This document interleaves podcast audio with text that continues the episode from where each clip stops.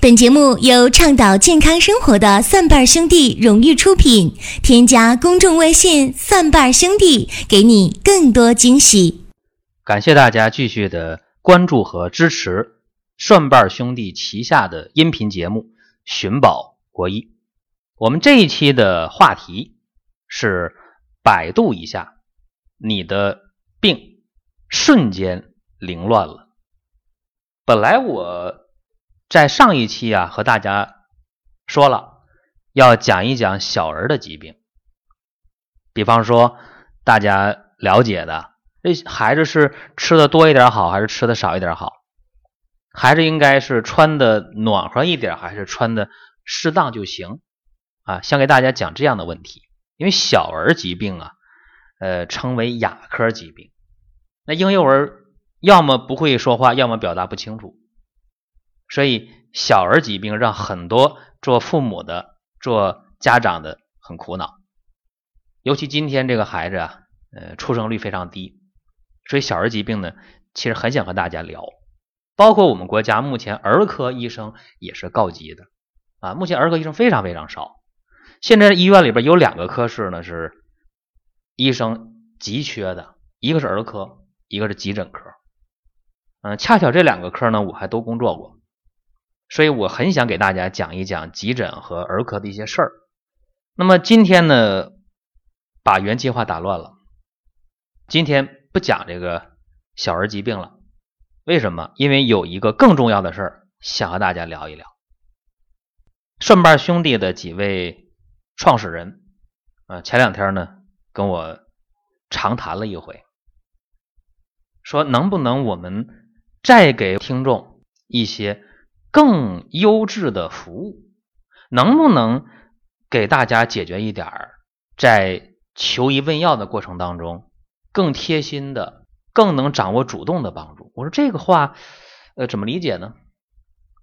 啊，顺瓣兄弟的几位创始人就说啊，他们已经沟通过了，希望在病例解答这个环节上有一个飞跃性的提升，因为现在我们这病例解答这一块啊。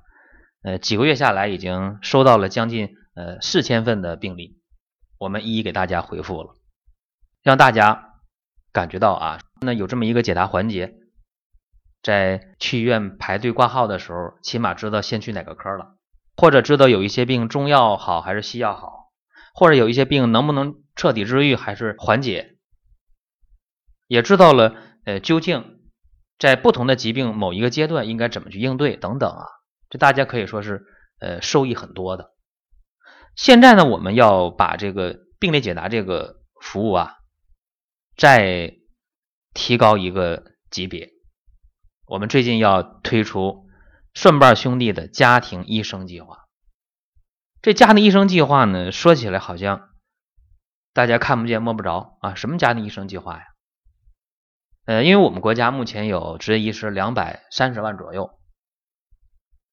如果说每个家庭都能有一个家庭医生的话，那么你一家老小的健康，那可就是大大的提升了。平时预防、保健、锻炼、饮食，这是可以问一个明白人啊。一旦出现一些疾病的症状，那么该去哪个科啊？啊，该找哪个大夫啊？哎，也有个大体了解。所以这样的话，在没去医院之前，已经解决很多事儿了。包括到医院了，也知道。卖哪个门挂哪个号，这也简单。在医院诊断明确的疾病，在治疗过程当中，在不同阶段，哎，也知道说这个阶段啊，我应该有这样的反应，是好转反应啊，是一些症状的反复加重啊，或者说是在治疗过程中无效，应该换方换药，这也能知道。包括一些呃老年人啊，咱们家里都有老年人，中国进入老龄化社会，说老年人一些老慢病应该怎么去调养啊，或者年轻人的减肥呀、健身运动啊，哎，怎么去？合理的去安排，这都可以给大家一些指导。所以家庭医生，呃，在欧美国家是很普遍的一个事儿啊。在欧美国家，你要是看病的话，呃，如果你经济条件好，你都有家庭医生；如果你条件不好的话，你可以去公立医院，你可以去排号排队啊，然后你可以去接受那个公立的免费的服务。但是公立医院的排队时间非常漫长，你可能挂一个号啊，你说我今天牙疼，那我挂个号。那排到了一个月后，你牙都不疼了，去看了，这样的事儿经常发生。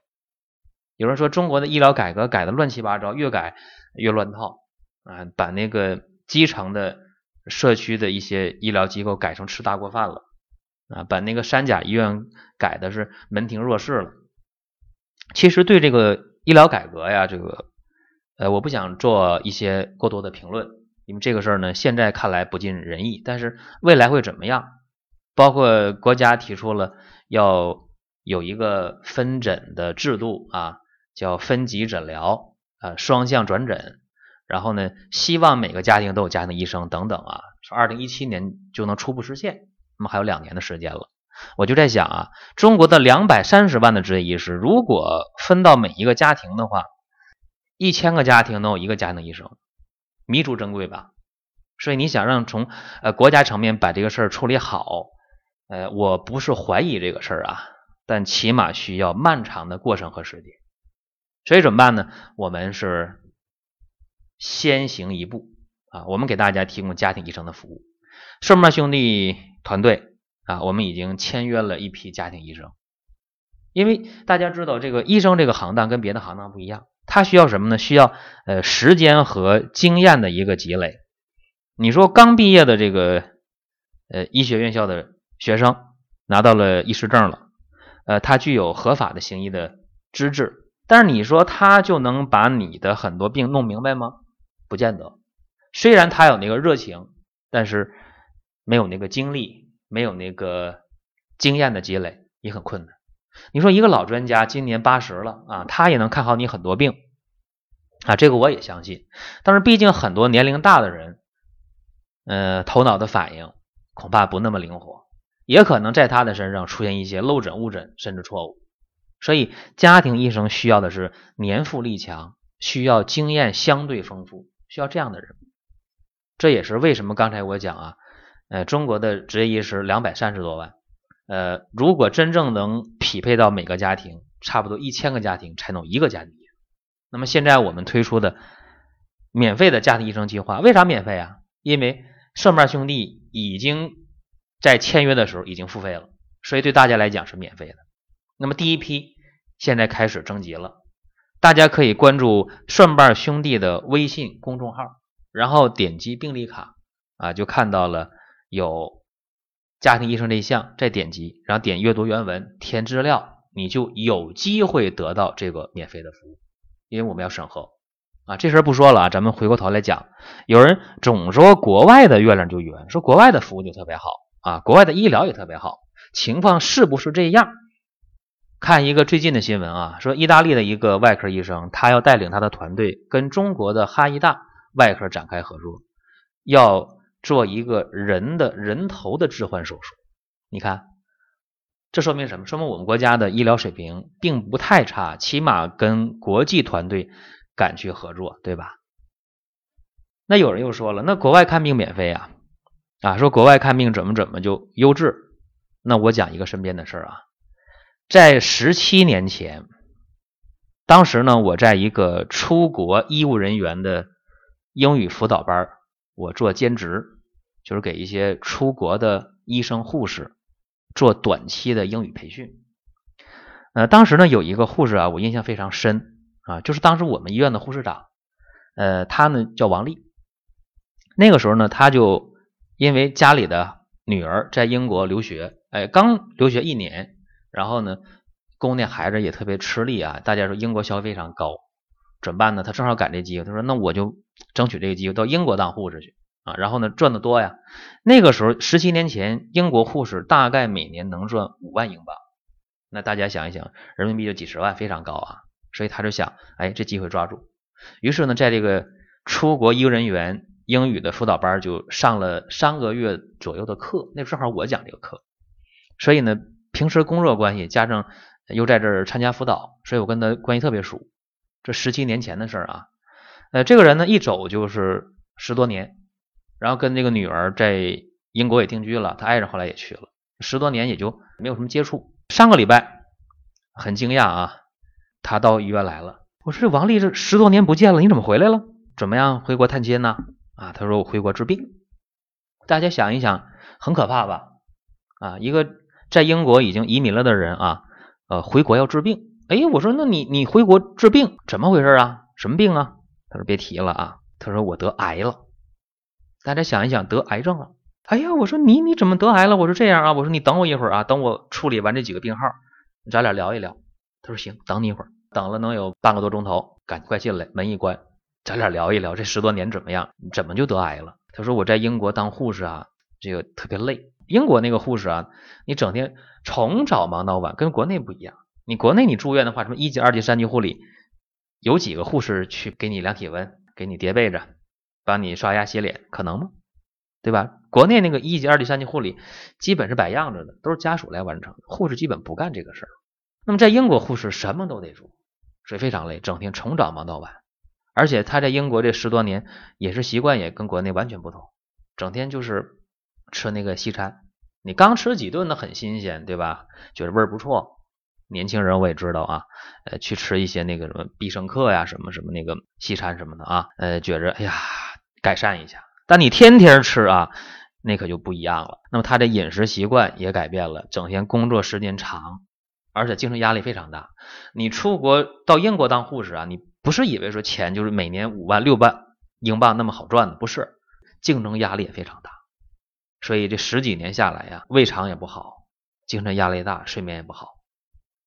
他告诉我，最近呢就反复的便血啊，而且那血里有脓，而且今天腹泻，明天便秘，没准儿。这样的话，他说这是不是痔疮啊犯了？因为他以前有痔疮，但是他自己呢戴着那个指套啊，在肛门里一摸，哎，不行，有包有块儿，坏了，这坏了，这哪是痔疮啊？直肠癌呀！他给自己就下定义了。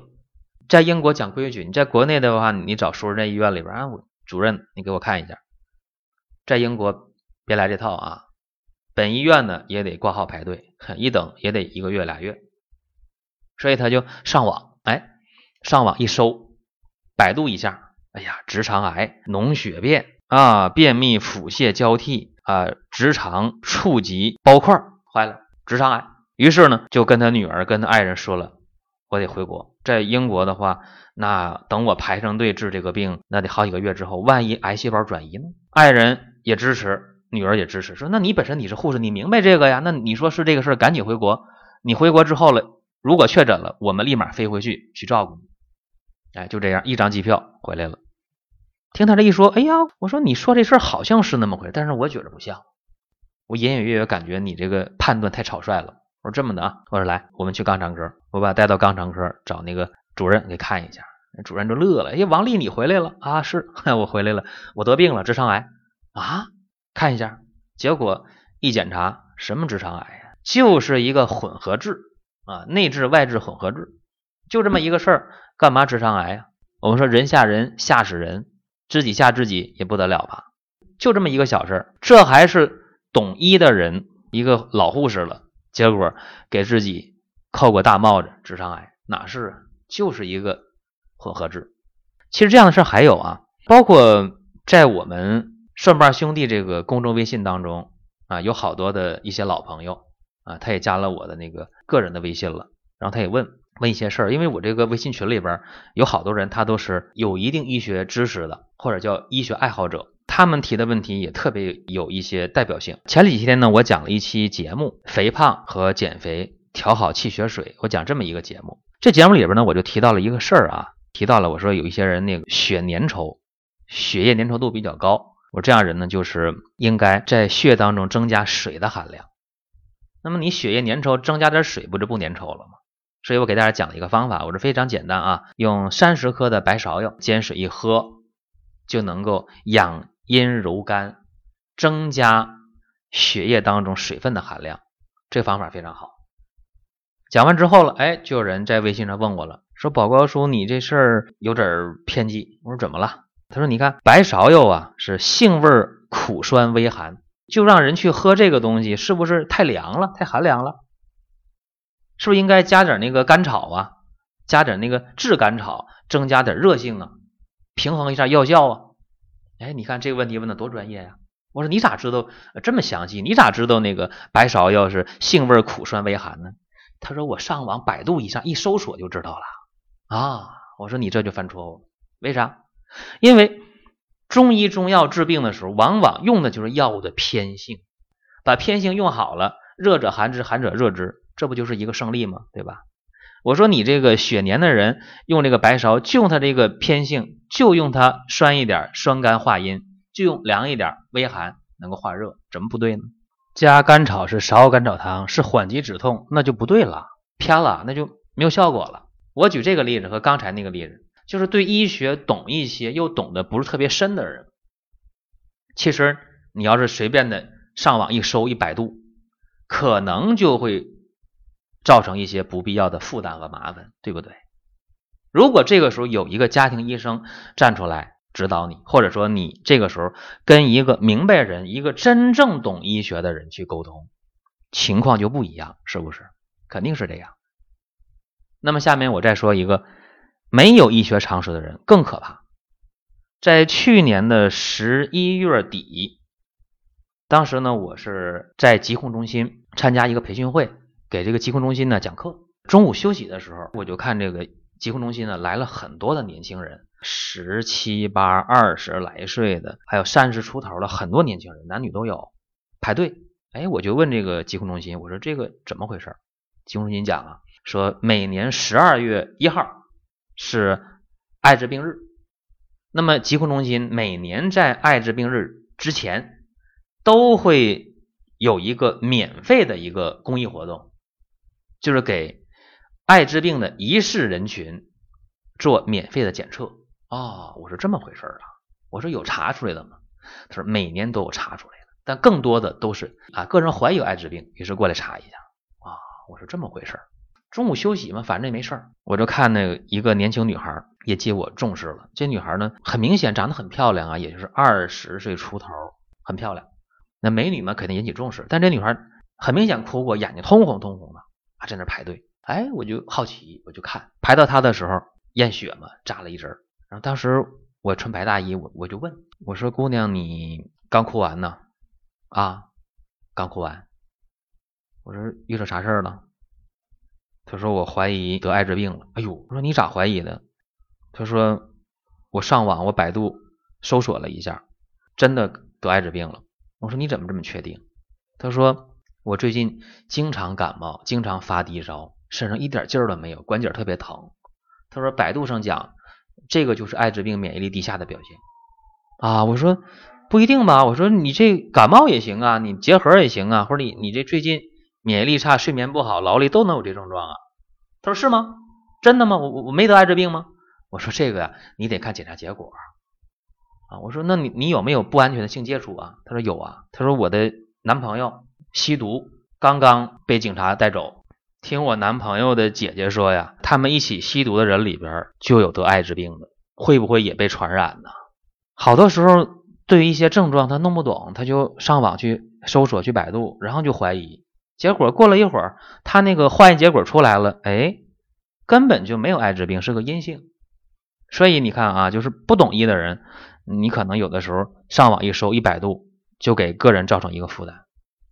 我也接触一个更有代表性的年轻人，一个小伙子，就在今年五一我值班的时候啊，呃，有一个小伙子他就到医院来，慢性前列腺炎，当时症状就是尿频、尿急、尿分叉、尿等待，而且他有尿滴白的现象。他这个尿滴白呀，就怀疑呃自己有那个淋病，要求化验，那就化验吧，开了化验单，查有没有那个淋球菌感染，他就怀疑个人有这个事儿。取化验单的时候，哎，又来一个女孩陪着来的。这女孩戴个大口罩，大家想，五月份五一的时候戴大口罩也挺热了。陪着她来的，拿着化验单进来之后就问我，医生，我男朋友是不是有淋病？然后我拿过化验单一看，啊，我一看马震，二十七岁，然后一看那个淋球菌的化验阳性，哎呀，我说是啊，我说这个这这个这张化验单一定是有这个淋球菌感染的前列腺炎的，是有淋病。我说你们俩注意一下啊，这个同时都得治疗。然后这女孩当时就翻脸了啊，对男朋友就说了一顿，说啊你干什么了？你你跟谁有什么什么事儿？你你怎么背着我怎么样？你看你你得了病，给我也传染了，怎么怎么样？